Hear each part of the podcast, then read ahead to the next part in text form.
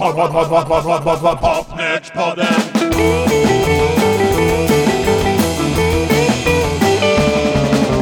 Pod, pod, pod, pod, pod, pod, pod, pod, Popnördspodden!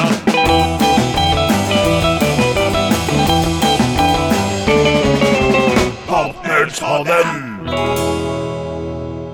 Uffe, det ryktas om att du ska lämna Sverige. Ja, nu ska vi ut på upptäcktsresa. Vi åker österut, till vårt östra grannland Finland och se hur det var med 60-talspoppen där. Och för att få den rätta känslan så startar vi med denna höjdare från Pentti Lassanen. Lapissa on Jokkmokk, nyt maraton Jokkmokk, kiire jo näin Jokkmokk, Marquinole päin. Jos missä on markkinat, siellä soi rock ja markkinapaikka on suuri Jokkmokk. Kun kairoilla kaikuen sieltä soi rock, ei rauhaa saa ees Vladivostok. Nyt joikujat vanhat jo vaieta saa, on uudempi tyyli myös mahtavampaa. Ja joukolla saavutaan tunturintaa, soi markkinatansseissa Jokkmokk rock. On suurin voima revon tulten, ja kosket kaikki silloin pauhaa. Ei markkinoilla kellään rauhaa.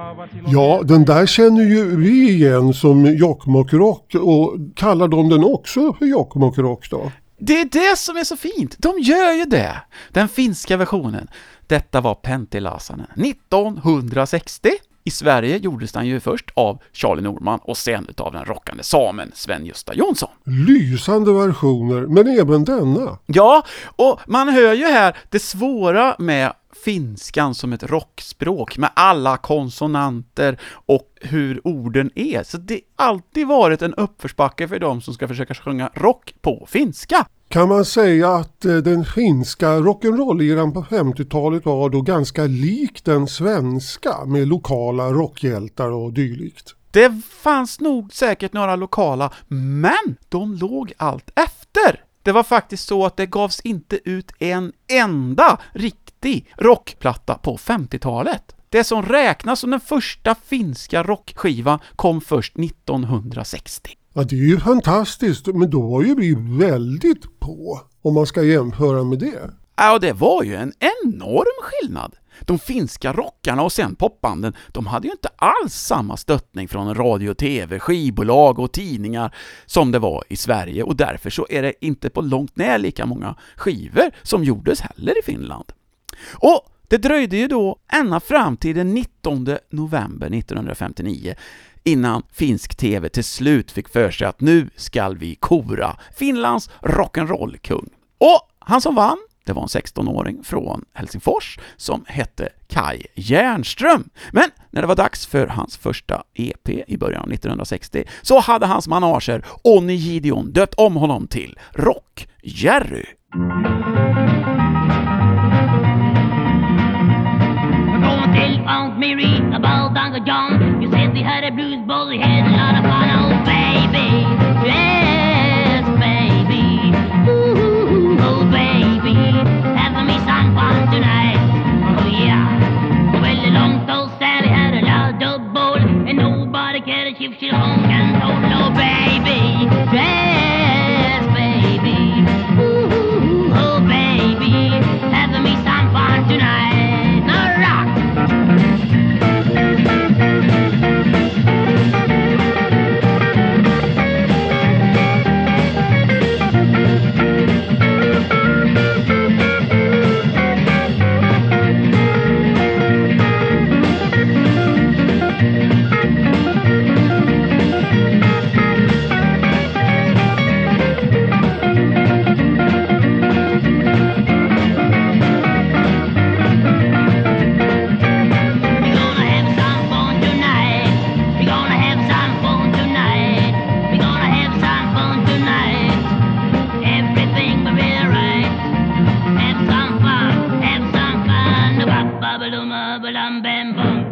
finns ju en film som man kallar för Nordic Rockings där de här fyra då från de nordiska länderna är med.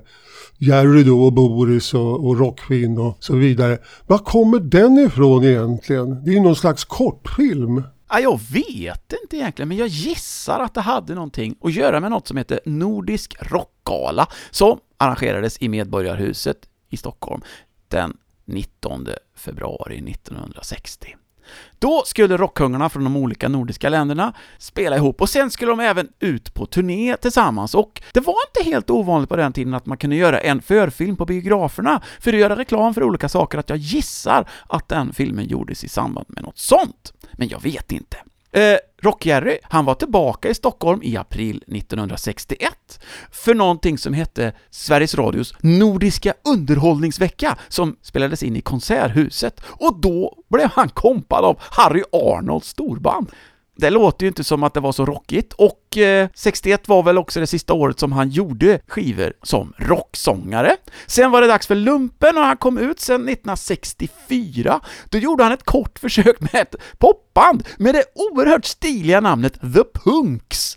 Men det blev ingenting av dem och han uppträdde även som folk-Jerry ett tag. Sen var det väldigt tyst ända fram till 1974 när han blev rocksångare igen och gjorde flera plattor. Då var det nostalgi. Just det! Men ett sätt att visa på hur förhållandevis undanskymd den finska popmusiken var på 60-talet, det var att det var bara ett enda band som låg etta på finska försäljningslistan med en poplåt under hela 60-talet. Det måste vara Jormas då. Nej, det fanns ju någonting som kom efter rocken och det var Rautalanka. Ah, okej. Shadows-banden. Just det, det hette ju Rautalanka i Finland, precis som att det i Danmark heter Pitro. Jag menar, England hade Shadows och USA hade Ventures, Sverige Spotniks och i Finland fanns The Sounds.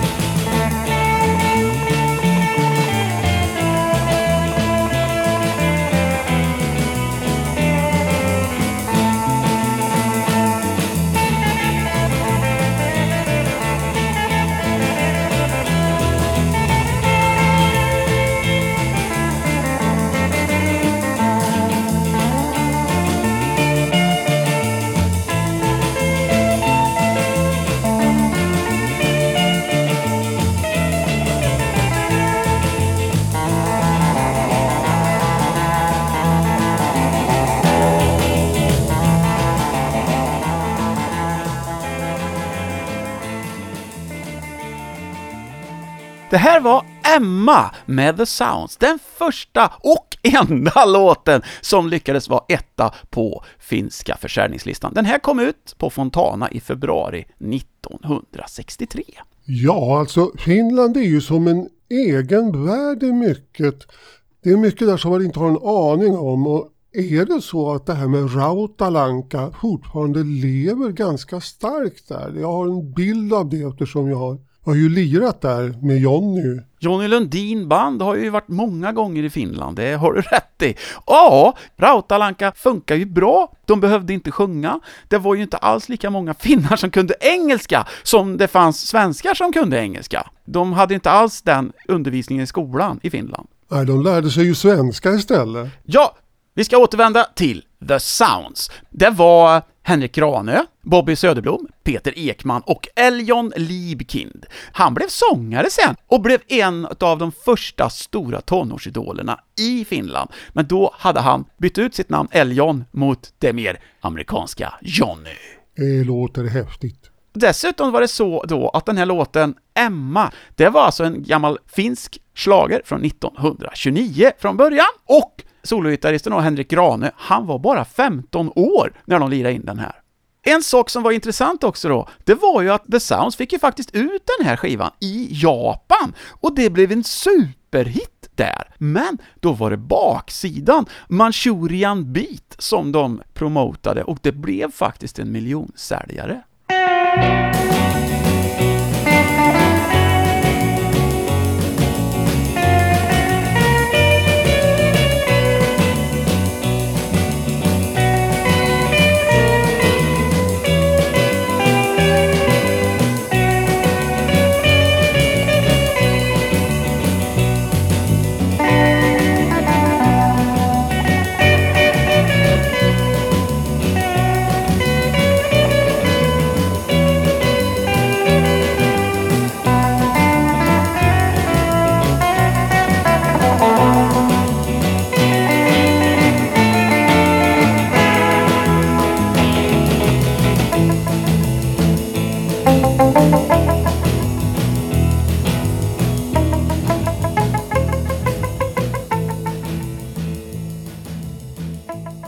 Gillade sånt i Japan. de här lite gråtmilda tonerna. Så var det. En annan person som var väldigt synlig och som hördes mycket om, det var en kille som hette Antti Einio. Ja, det känner ju jag igen. Han började som framgångsrik hockeyspelare och redan 1958 så översatte han den här klassiska jazzboken Hear Me Talking To You av eh, Nat Hentoff och Nat Shapiro. Och sen så började han jobba på skivbolag och så fick han för sig att ja, men jag ska bli artist också. Det var ju bara en liten grej där. Han kunde inte sjunga, men det gjorde inte så mycket tyckte han. Och eh, gick ihop med ett eh, popband som hette Islanders. Och då istället för Antti Einio så ändrade han på sitt namn då till Andy.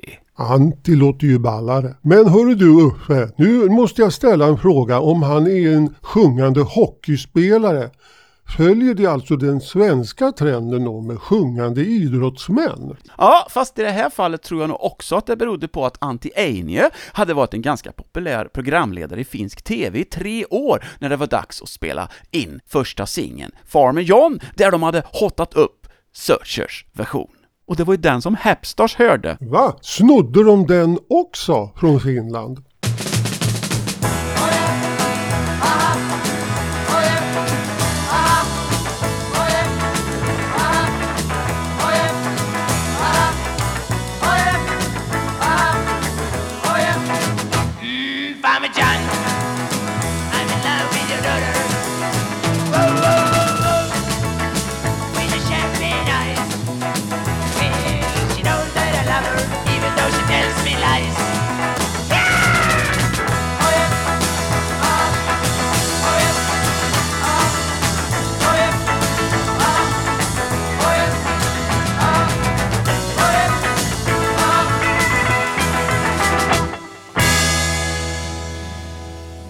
Hörru du Uffe, den där fixeringen vid Finland som Hepstars då tydligen hade, vad kommer den av? Men det var ju lätt att ta sig från Stockholm till Finland med båt. Men varför snodde de deras låtar? De hörde den där och så tänkte det här är ingen i Sverige som har hört den, vi kör den. De körde alltså en Jimmy Page-variant. Den var ju en amerikansk låt med Don and Dewey från 59 eller något sånt där. Jo, jo, men, eh, men, men det är ju ett helt annat stuk på den. Jag menar om de snor arren just från, ja som de gjorde med Cadillac då till exempel. Ja, Och så samma med Farmer John. du vet de hade näsa för att det här kan bli något. Jaha. Om vi snabbar på nu så kanske vi blir först med det. Och det så var det. Och det gick ju bra, jättebra! Ja, ingen hade hört det här. Åter till Andy and the Islanders, som förutom herr Einö bestod av Peppe Willberg, Stig Selin, Kai Wallin och Erkki Tanninen. Men när det var dags för den andra singeln i september 1964, då hade Erkki Tanninen slutat och istället så fick de en ny svensk trummis. Ja, det är han som lirar med Jorma sen va? Kurre. Just det, Kurre Mattsson. Och han kom ju från Jan Rode and the Wild Ones, där våran vän Johnny Lundin också lirade. Och de blev ju megastora i Finland under namnet Adventures. Men när de andra i bandet åkte hem till Sverige igen, så blev Kurre kvar. Och så här lät B-sidan då på deras andra singel. Det är en låt som de hittade hos Mike Cotton Sound och heter I Don't Wanna Know.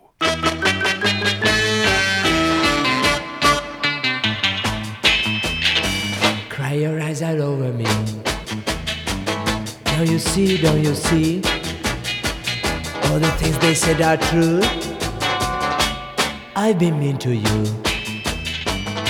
I don't wanna know, I don't wanna know, I don't wanna know, I don't wanna know, I don't wanna know, whoa, whoa, whoa, uh, about you. You gave me all the love you had. Made me glad, made me glad. Go find yourself another boy. I'd only make you cry. I don't wanna know. I don't wanna know. I don't wanna know. I don't wanna know. I don't wanna know. Oh, oh, oh, oh, oh about you. Antti Einjö, han startade ett bokningsbolag sen i slutet på 60-talet och började boka alltså sådana här band som Tassavallan Presidenti och Wigwam och sånt. Artistigt hette det tror jag. Och sen så blev han storpromotor för sådana här jättekonserter.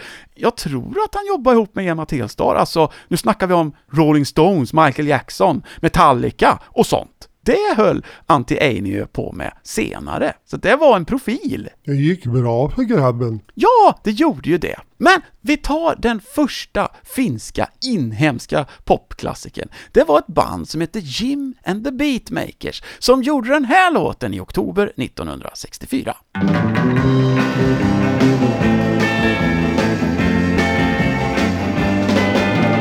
Do you remember still the night when you left me crying?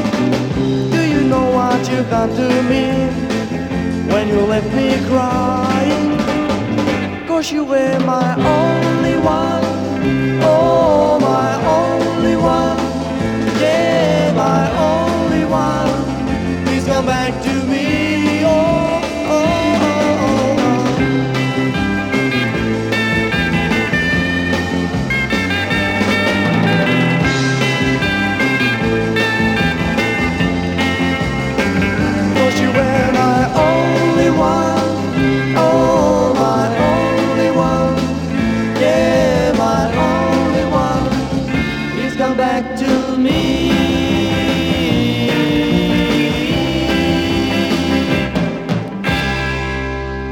Ja, där tänker jag ju såklart på Hurriganes när jag hör den direkt. Ja, vi i Sverige fick ju höra den här låten först då med Hurricanes. Och de höll ju på på 60-talet, de medlemmarna också. Men de gjorde inte några skivor som vi kommer spela idag. Remo Altonen, han hade ju ett band som heter Creatures. Det finns någon sån här hemma-inspelnings som eh, finns på Youtube. Och sen så fanns det ett band som heter Coyotes, där Kisse Häkkinen var med i. De gjorde en singel, men det verkar som att inte han var med på den singeln. Och sen spelade både Remo och Kisse i ett band som heter Incense 1968. Och sen gick Remo vidare till Kalevala, där han spelade med en som heter Albert Järvinen. Jaha, gamla kompisar. Och sen så blev Remo Altonen, trummisen då, arresterad. Han hade åkt fast med hasch på sig och fick fängelse. Och då blev han kickad ur Kalevala. Och när han sen då kom ut därifrån så startade han Hurricanes. Och efter ett tag så kom ju Albert Järvinen från Kalevala med i Hurricanes också då. Men han var inte med från början, för då tror jag det var Ili Kallio som var gitarrist. Allra först ja, sen kom ju han tillbaka sen. Ja, ett lysande band Hurriganes tycker jag. Just det här att de brydde sig inte om att de inte kunde engelska. De sjöng på engelska i alla fall. Ja, Med ett jäkla ös. Vi ska återvända till Jim and the Beatmakers, och Jim, han hette egentligen Raul Wikström. Dessutom så var det Seppo Kauralainen, Kari Kauralainen, Hannu Luomanen och Ronny Österberg som lirade på den här. Ja, men Uffe, nu när vi talar om det här med att det var första gången då som vi hörde den. Hur var det då med de finska banden? Fick de överhuvudtaget ut några plattor i Sverige på den tiden? Ja, några. Andy and the Islanders släppte tre singlar i Sverige på Europa, som var Olgas underbolag. De tyckte väl kanske då att de hade snott Farmer John, så då fick eh, Andy and the Islanders komma ut på tre singlar där på Åke Gerhards bolag. Fast inte just Farmer John. Aha, men då sjöng de på engelska givetvis då. Ja. Ja, Men ändå hade vi ju ganska många eh, finländare som bodde i Sverige på den tiden. Och det fanns ju finska band, framförallt på östra kusten i Stockholm och även uppåt Umeå och sådär. Där var det finska band som åkte över när det var lätt att ta sig över. Så så var det ju. Det fanns ju, vi kommer komma till det, att det är en del finska band som har gjort skivor som bara kom i Sverige och inte i Finland. Ja. I alla fall då, Jim and the Beatmakers, de eh, upplöstes tyvärr efter ett kort tag för att det var tydligen så att popstjärnor fick inte automatiskt uppskov från lumpen i Finland på det sätt som de fick i Sverige, så att det var många finska band där halva bandet försvann in i lumpen. Men gjorde de någon show av det då som Chains gjorde? Som tog dit bildjournalen på luckan. Livet på luckan med Chains, ja. Ja, men det var några i bandet där som då helt plötsligt försvann, så att då upplöstes Jim and the Beatmakers. Nu ska vi gå över till ett annat band, som ju kan man säga var långt, långt före sin tid. Det var nämligen så de hette, The Savages. Och de gjorde sin sista singel. Den kom i eh, december 1964, så vi är inne på 64 fortfarande. Då gjorde de nämligen en singel med det tjusiga namnet Hip Hop. Det var ju verkligen att se in i framtiden.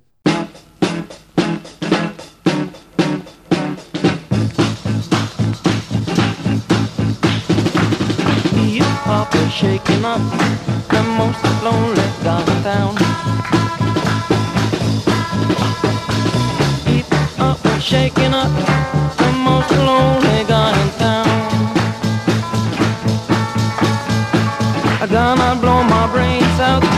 And then the curtain will come down.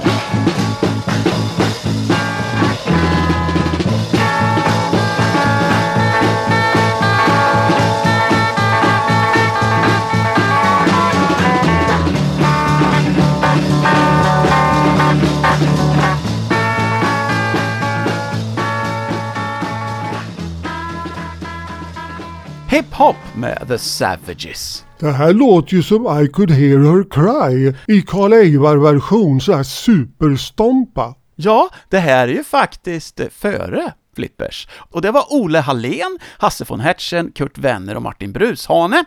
Och jag har ju snackat med Kurt Wenner. Han hade ju faktiskt fått med sig en barndomspolare från Hägernäs, där de var i Täby, som är med och spelar på Savages första singel på orgel. Och han hette Mäcki Bodemark. Ja, han är ju välbekant. Ja, och sen när Savages la ner, då flyttade Kurre tillbaka till Sverige och gick då med i Mäcki Mark 5 som var föregångaren till Mäcki Mark, men Var de dansband då? lite mer pop och, och lite av varje. Men sen när de blev hippisar, då var Kurt Wenner inte kvar längre. Han startade ett tryckeri sen. Men i alla fall, hiphop är ju bra. Och det var ju rätt rolig text där att I'm gonna blow my brains out, bara för att tjejen hade lämnat honom. Det är ju till att ta i. Det är vårt motto, Uffe. Ja, men det här var ju då Savages. Nu ska vi ta ett annat band som inte heller var så gamla. Vi går in på 1965 i februari på skivbolaget RCA. Då var det Rolf Askan, Eero Lupari, Harry Oito, Nono Söderberg plus trummisen Jari Lemminen. De var stora Kinks-fans och de fick göra sin första singel för att de hade vunnit en popbandstävling i Oisma. Sen gjorde det nog inte så mycket att Jari Lemminen, trummisen, hans farsa var en känd filmregissör som hette Hanno Lemminen. Då fick de skivkontrakt och så blev det ju då den här låten som heter A Dying Man. Och gruppen, de var The Needles.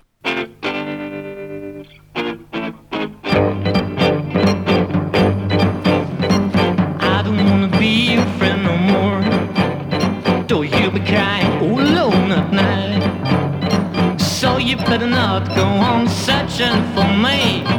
Realize that I'm out of reach. I don't wanna see you, baby, when I'm a dying man. One day you two will have to die.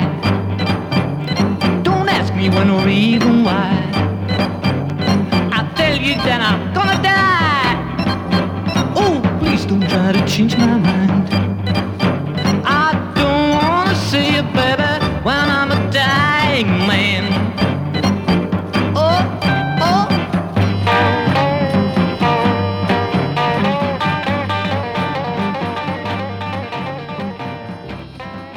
De här senaste låtarna har ju varit ganska tuffa låtar. Hade du inga såna här gulligull-band som eh, Tages? De här låter inte så gulliga. Nej, nu vill jag ju samla ihop det som jag tycker är värt och uppmärksamma. De lite roligare. En del av de här gulliga, de fick ju göra låtar på finska. Schlagers mera. Så var det väl. Jaha. Det här var i alla fall en egen låt som Rolf Askan och Eero Lopari hade knåpat ihop. De fick göra en singel till, och den släpptes även i Tyskland faktiskt. Den hette Where Can She Be, och den är rätt bra den med. Jag kan ju säga då att den här typen av lite sådana här obskyra garageband kommer alldeles strax nu i dagarna ut på en ny eh, samlingsskiva som heter Digging for Gold volym 12. Och det är bara finsk obskyr garagerock på den. Ja men låter det så här så är det ju bra. Ja, några av dem spelar vi i det här programmet, och sen har jag sett låtlistan också på den här skivan, men jag har inte hört alla låtarna än, så det ska bli spännande att höra när den dyker upp. Du pratar om lite sådär gulliga pojkar. Nu ska vi köra en kille som var 17 år, han hette Harry Save. Han eh, hade väl egentligen inget band, så det här var ett hopaplock från lite olika grupper, bland annat från ett band som heter Kai and the Scaffolds. Men jag tycker den här är lite mysig. Gruppen hette Harry and the Hound Dogs och låten heter You better be alright. Och den kom i april 1965. If you think I'm gonna love you, and you hope that I should, don't you you ever make me cry, girl, then I will love you too. You better be alright when I hold you tight. Nothing else in sight. If you wanna be my girl. If you wanna hold me tight. If you wanna get my love, you better be alright.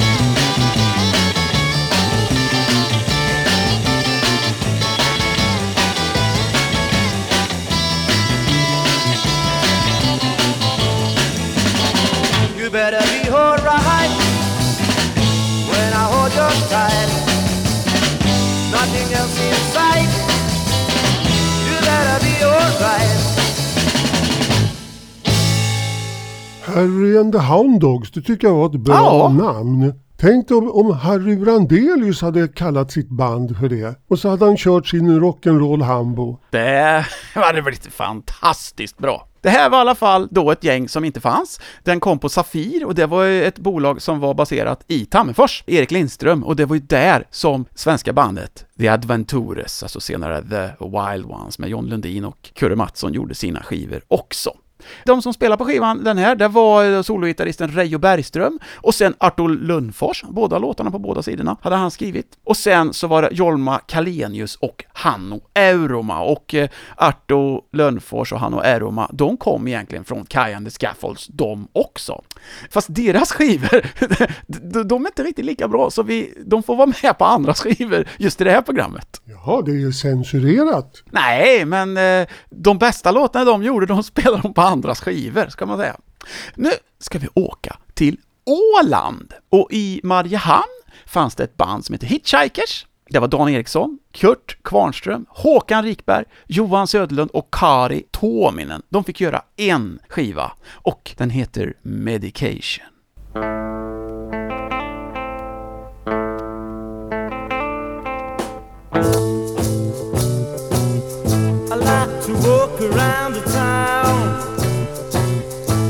Stop for buying cigarettes. Don't you know I want a new guitar, but I ain't got no money left. All these things will make me blue,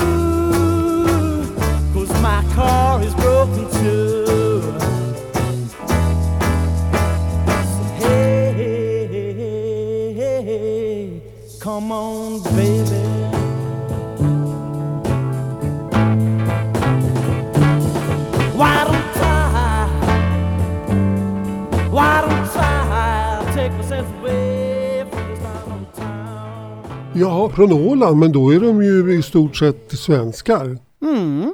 Och Kurre Kvarnström, det var han som skrev den här låten Medication. Den kom på HMV i juni 1966. Han flyttade ju faktiskt till Sverige sen och gick med i The Shears från Danderyd. Du ser. Och han var ju med och spelade då på deras singel Somebody to Love, där rockprinsen Leif Karlsson var sångare. Pappa till han Andreas i Idol-juryn. Ja, det gick bra för honom också. Ja, väldigt bra. Det var Åland det, men nu ska vi hälsa på hos det största popbandet i Finland. Och de var ju faktiskt ganska uppmärksammade i Sverige också, för att de var ju baserade i Stockholm ett tag. Du talar naturligtvis om Jormas. Jajamän! De startade då när det blev sådana här lumparproblem för både Islanders och Jim and the Beatmakers. Då slog de ihop de två banden. Så Peppe Willberg, Kai Wallin och Kurre Mattsson kom från Islanders och Raul Wikström och Seppo Kauralainen kom från Jim and the Beatmakers. Första singeln det var New Orleans. Den kom augusti 1965 och då gavs den ut som The Finnish Beatmakers. Men sen, när den andra singeln kom, då fick de heta Jormas. Tages fanns ju då i Sverige och då tänkte de, ja men vi kan döpa oss till Jormas. Och Jorma, det var Jorma Väneskoski, det var deras manager. Och Tage, det var Dannes farsa, var det så det var? Ja, de åkte ju till Sverige och spelade in i Dike-studion. Och nu ska vi ta andra singeln. Det är lite roligt för att den är ju felmärkt. Den hette The Locomotion, och så står det då samma kompositörer som Little Ivas klassiker, men det är ju inte den låten de spelar, utan det är en annan låt som egentligen heter Dance to the Locomotion som kom 1962 med Teddy Randazzo. Men Jormas hade rockat till den rätt bra, och det här låter ju inte alls som Little Iva. Well, spin it like a motion. We're doing a pretty motion. Well, come on, everybody, I'm right way. You're gonna do the locomotion pretty good tonight. Boom, boom to the left, boom, boom to the right. We're gonna have some fun, and then we're gonna move on back, and then do the locomotion. We're doing the locomotion. Well, come on, everybody, pretty tonight. Boom, boom to the left, boom, boom to the right. We're gonna have some fun, and then we're gonna move on back. Then you can locomotion.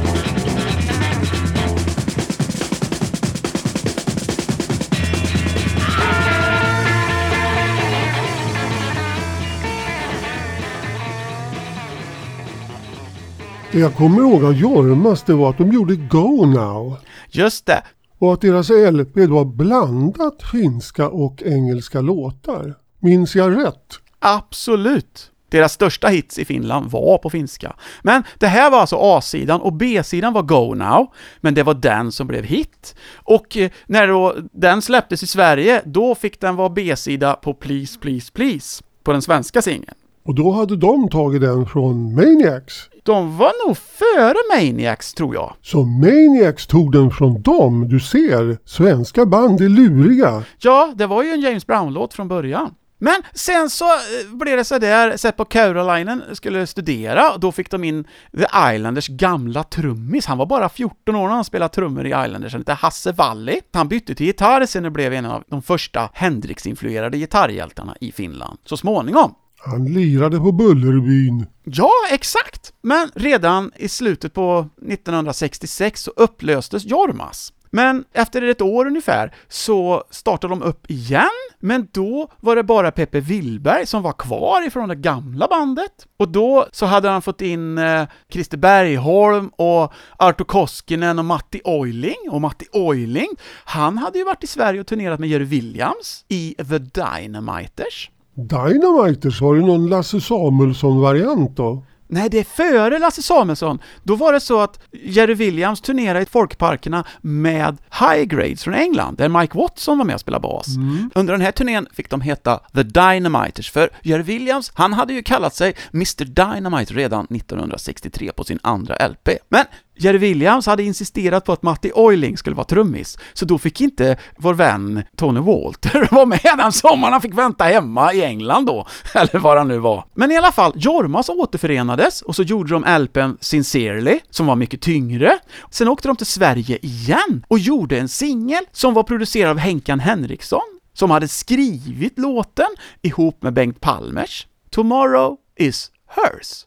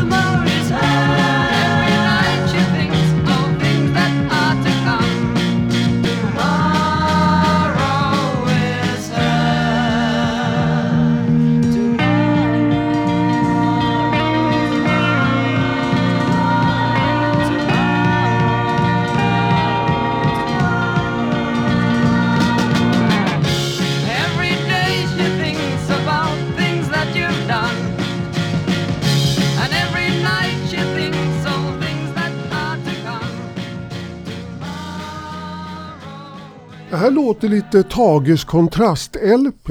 Är jag rätt tidsmässigt då? Nå, det är nästan ett år senare, mars 1968.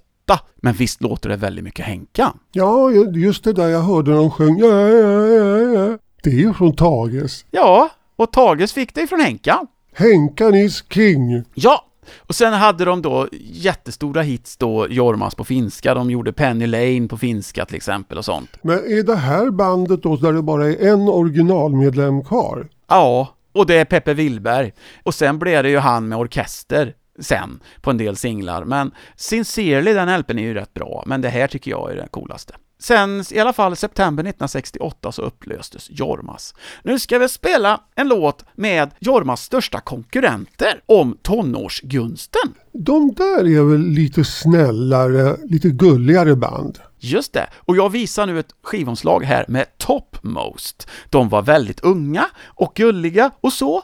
De gjorde en LP med ett ganska tjusigt psykedeliskt omslag 1967. Där finns det en låt som heter Longing for June.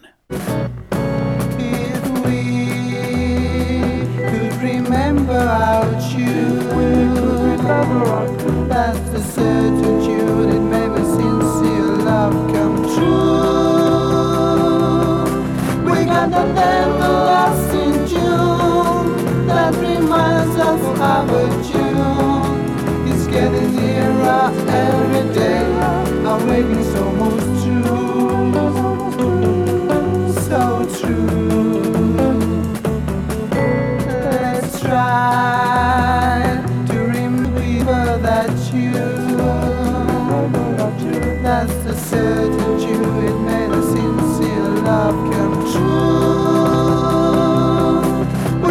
We everlasting June that reminds us of our June. It's getting nearer every day. Det här är ju jackpots. Finska jackpots låter det ju som. Ja, jo men de satsar mycket på sång och de hade väl åtminstone tre olika solosångare i det här bandet. Och Topmost, det var alltså Gugi Kokoljushkin, Harry Saksala, Eero Lupari från The Needles som vi spelade förut, Arto Tarkonen, Heimo Holopainen, Christian Järnström. Det var trummisen det. Så sent som i maj 1969 var Topmost med i det svenska tv-programmet Diggartime tillsammans med ingen mindre än Lena Junoff.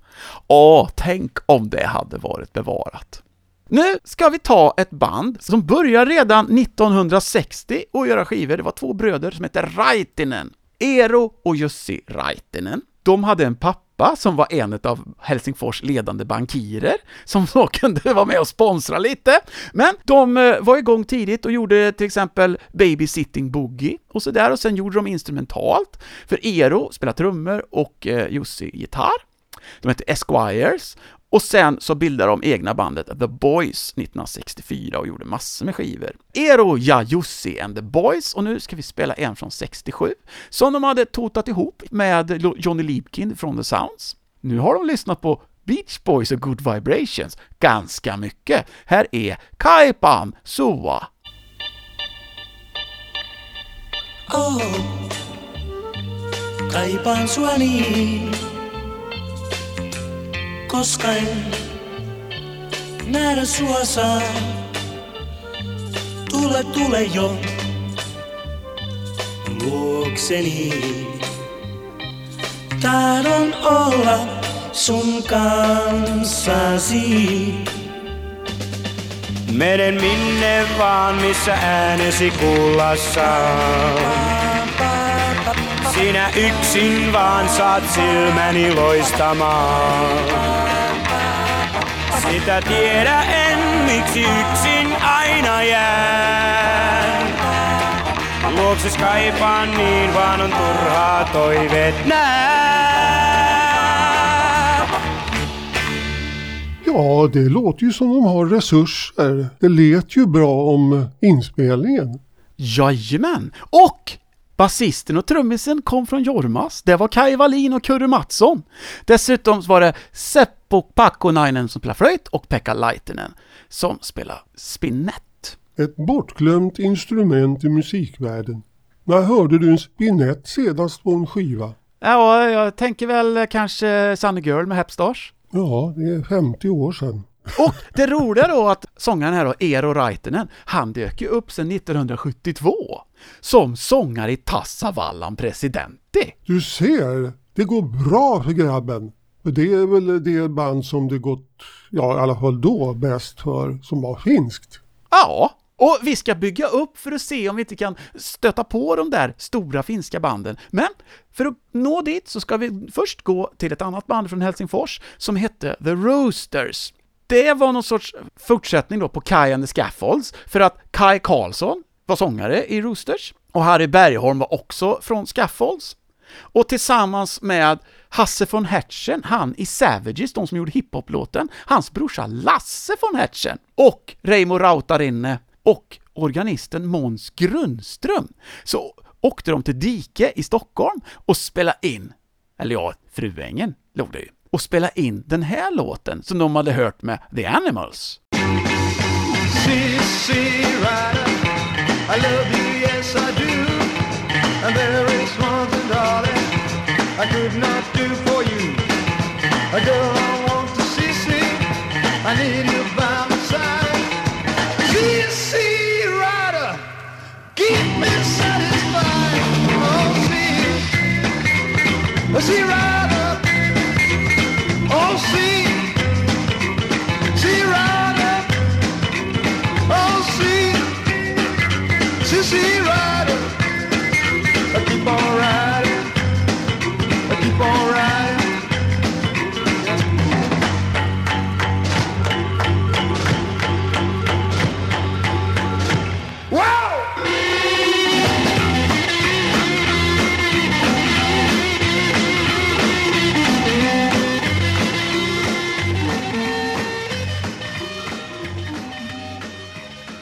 Från Erik Burdons lite mer psykedeliska period. Just det! Det var en bra tid. Ja, två medlemmar här från det här bandet då, Roosters, Kai Karlsson och Lasse von Hertzen, de fick ju en superhit i Sverige, på svenska, 1977.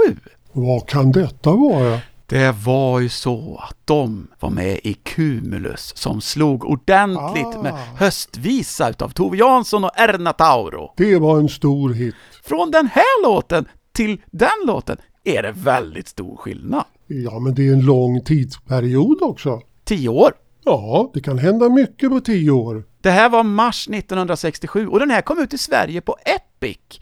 Det var ju inte så vanligt att använda den etiketten i Sverige då. Nej, jag funderar just, fanns det överhuvudtaget här? Men det gjorde det tydligen. Nu flyttar vi oss fram två månader, för organisten Måns Grundström startar ett nytt band där han spelar bas. Och nu tar ju liksom den finska popmusiken ett rejält kliv framåt tycker jag med det bandet. Det slår ihop lite folk från de olika banden vi har spelat. Ronny Österberg var med i Islanders, Hasse Valle kom från Jormas, och sen hade de en jazzsaxofonist som hette Eero Koivistoinen och en engelsman. Och det var ju det där, nu fick de liksom texter som sa något också. En riktig engelsman, för att han hade ju fått tag på en finska som var i London och så följde han med henne hem. Så enkelt var det. Självklart. Det är sånt som förändrar musikhistorien. Ja, och Jim Pembroke och Blues Section släppte då sin första singel i maj 1967 och den lät så här. Yksi, kaksi, kaksi, kaksi.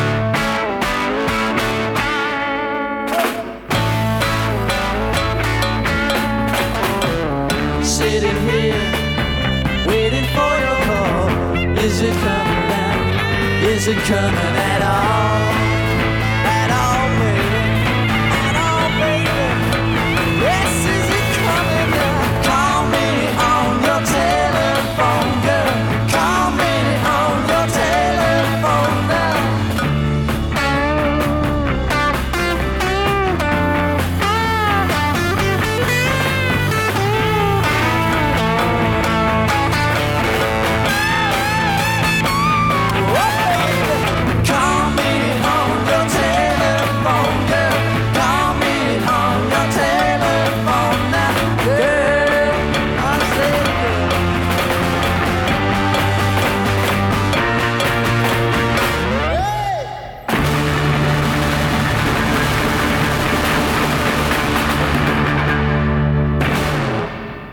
Där är bra tycker jag. Men när du beskriver de här banden och deras sättningar så låter det ungefär som att det är väldigt få och de lirar med varandra i olika uppsättningar hela tiden. Men de är inte så många egentligen som rör sig där. Nej, de är inte så många musiker och det är ännu mer ihopblandat egentligen. Jag har inte sagt allting, det är ännu mer. Så det verkar nästan som alla musiker har varit med i alla de här banden. Just att det var folk som åkte in i lumpen och sånt där och så fick de byta fram och tillbaka. Så att det verkar inte vara en jättestor klick. Nästan allting är centrerat till Helsingfors. Och sen var det några då som började öva lite mer än de andra och blev lite bättre. Blues Section fick göra LP, den kom till jul 1967 och vi ska spela en tjusig låt som Jim Pembroke har totat ihop som heter The Answer to Life.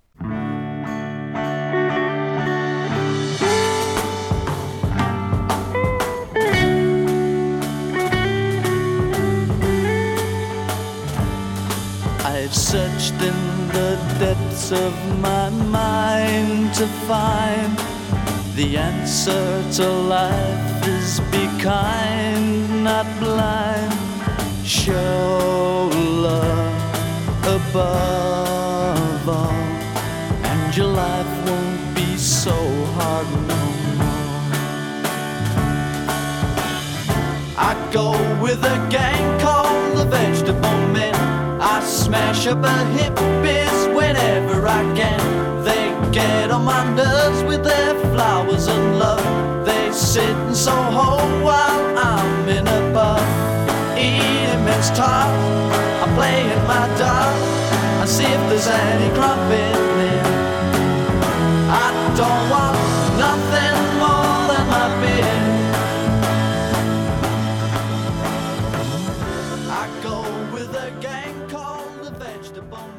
Jag gillar Blues Section, men även de fick ju sjunga på finska. Jajamän, och då var det trummis Ronny Österberg som sjöng. Så då fick Jim inte vara med.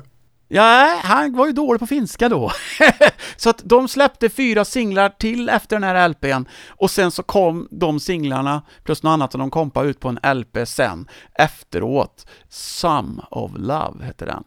Men Jim Pembroke han startade ett nytt band sen. Med samma personer. Ja, lite så. Alltså, då var fortfarande eh, Ronny Österberg kvar. Och eh, han hade ju även varit med i Roosters som vi spelade nyss, fast inte på den låten, och även Jim and the Beatmakers. Han var en bra trummis. Ja då.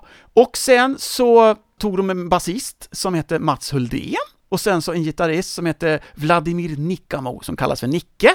Och då gjorde de så att de åkte hem till Mats Huldéns föräldrar som hade något som heter Dalby Gård sommaren 1969. Du vet det här Get it together in the country, typ sådär va? Ja, ungefär som du gör. Exakt! Innan det hade de släppt en singel, men när de satte igång då och grejade då ute på landet, då hade de fått in en kille till som hade varit med i Roosters, Jukka Gustafsson, som spelar orgel, och i december 1969 så kom första LPn. Den hette Hard and Horny. Vet inte om det hade funkat så bra i England. Tur att de inte kan engelska så bra i Finland. Och då var det så att första sidan, det var låtar som Jukka Gustafsson hade gjort, som var lite mer progressiva, och sida två var en minirockopera utav Jim Pembroke. Den ska vi köra två låtar ifrån. Och det var någonting som handlade om någon som hette Henry, som jobbar på ett mejeri. Och den första låten, den heter Henrys Mountain Rage or Thereabouts, och gruppen, den hette Wigwam.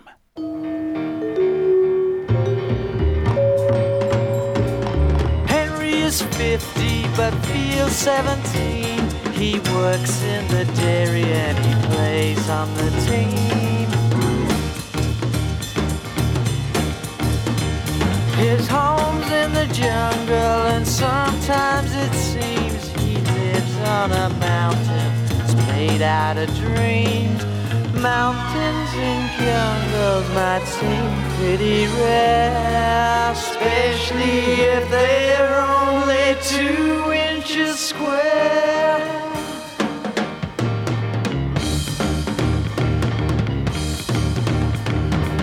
About the size under Henry's hair. So have a look, people, he's sitting right there. Row 68, seat 59.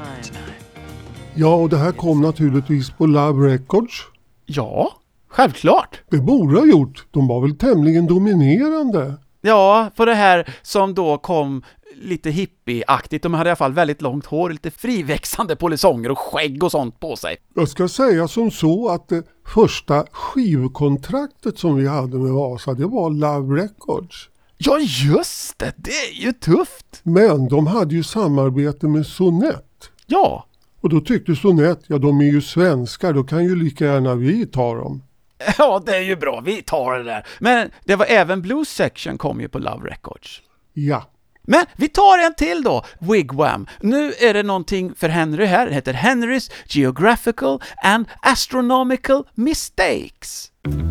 Henry stood upon his mountain in the dawn, rubbed his eyes against the sparkle of the sea, which was dancing down below. Lay a drenched in stretched away to the rising of the sun in the but it wouldn't take long for the light to explain all the morning to rise, all the shadows to run, refrain from leaving the sky. So he kept his disguise. Det var en mjuk och fin visa det där Uffe. Ja, jag tycker den här Hard and Horny är en riktigt bra skiva som inte så många har uppmärksammat och därför gör vi det i Popnörspodden. Vad jag minns är ju nog Fair Report mest. Det var ju det som kom sen. Mats Huldén han hoppade av då för han hade fått massa andra grejer som han var tvungen att göra så han hann inte med Wigwam längre. Och då tog de in en ny basist som hade läst klassisk piano, klassisk fiol. Han hette Pekka Pohjola. Ja, för honom gick det också bra. Ja, sen gjorde de ju en platta med Kim Fowler då, som heter Tombstone Valentine. Men då blev gitarristen Nicke Nickamo, han blev så himla osams med Kim Fowler så han hoppade av.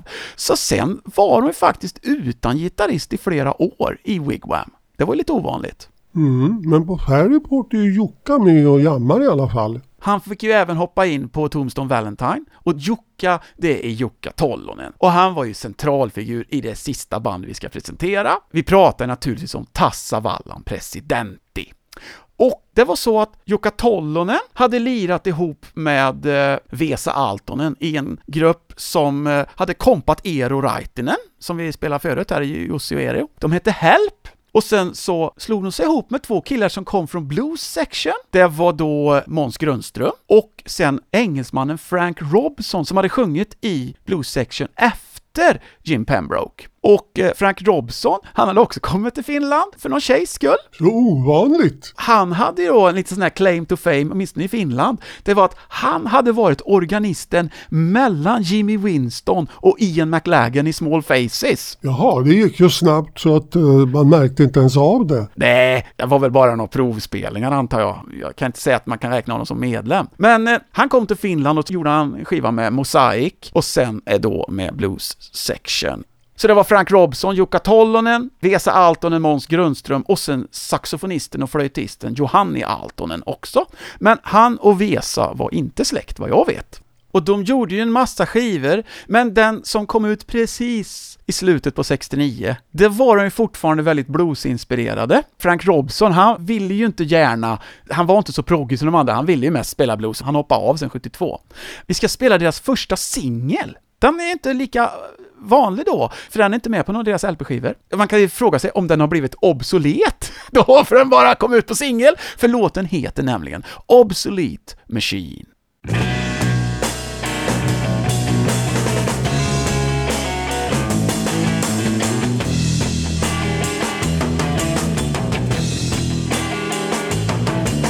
The sun is burning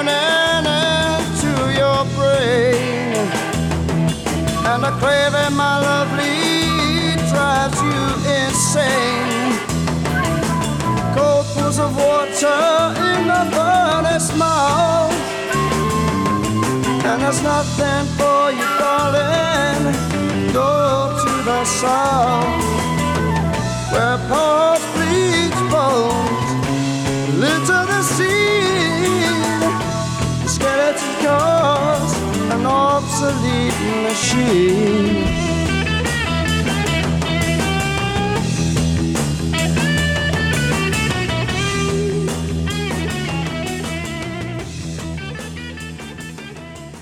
Det som var nu med Tassavallen president det här, det var ju att Jukka Tollonen tog ju gitarrspelet i de här banden upp på en ny nivå som inte hade varit förut. Hans första soloplatta, den är ju kanonbra. Ja, han är så himla bra. Men här är det ju fortfarande så att han är väldigt Clapton-influerad, och det ska vi höra i den sista låten vi ska spela nu. De blev ju mycket mer proggiga sen, men det här är i alla fall en låt från första LPn, som inte hette något annat än Tasavallan Presidenti, och det betyder ju då republikens president. Det var ju lite osäkert om de skulle kunna använda det namnet, eftersom Uro Kekkonen ju var en president med väldigt stor makt. Men det löste sig, och här kommer Driving Through, en liten blues på steroider.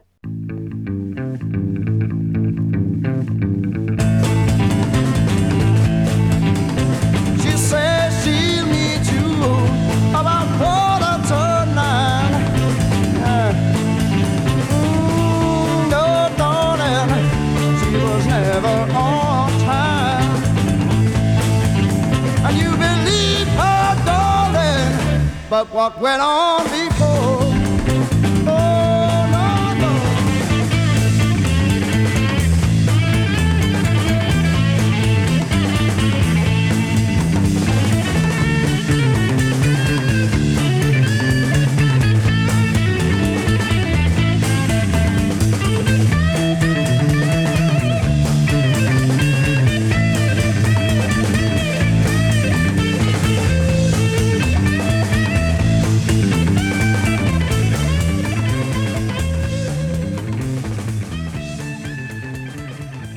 Ja men då har vi ju gått igenom väldigt mycket av Finland idag och det är ju kul. Ja, det är ju faktiskt så att det är inte alls mycket om det här som har blivit så himla spritt i Sverige. Det är ganska okänt för många och jag tycker att i alla fall de här låtarna som vi har spelat upp, de förtjänas att spridas i Popnörspodden. Det får de gärna göra. Vi kan ju nämna då också då att det var ju några svenska band som gjorde skivor, då vi har pratat om Adventurers, eh, men även så fanns det ett band i Haparanda som heter Tonics som släppte en skiva som bara kom i Finland, och Cherry Stones från Stockholm. De var på Finlandsturné och hade bokat studio och skulle spela in sin andra singel, men då körde de av vägen på väg till studion så att den blev inställd, den inspelningen. Den blev aldrig av sen. Där gick den karriären åt pipan. Ja, och sen kan vi också nämna då de här engelska banden då som bodde i Finland, som inte hann med att spela idag. Renegades till exempel. Ja, Finlands DJs. Men sen fanns ju även Rocking Vickers med Lemmy från Motorhead, och sen fanns ju Andicaps som hade startats av Jeff Lynne, men han var aldrig med i Finland. The Kirbys, som senare bytte namn till 23rd Turn-Off och blev ett sånt där kultband. Där var Jimmy Campbell med. Michelangelo. Exakt! Ja, det var ju lätt att vara engelskt band på den här tiden. Då kunde du ju åka var som helst och bli en stjärna bara för att du var ett engelskt band. Ja, det var väl bra att de gjorde det och spred sin kultur över även de avlägsna delarna av Europa. Det tyckte vi trevligt. Men vi hade inte mer att säga idag, men vi återkommer om tre veckor med ett gnistrande härligt program. Hej hej! Hej! Pod,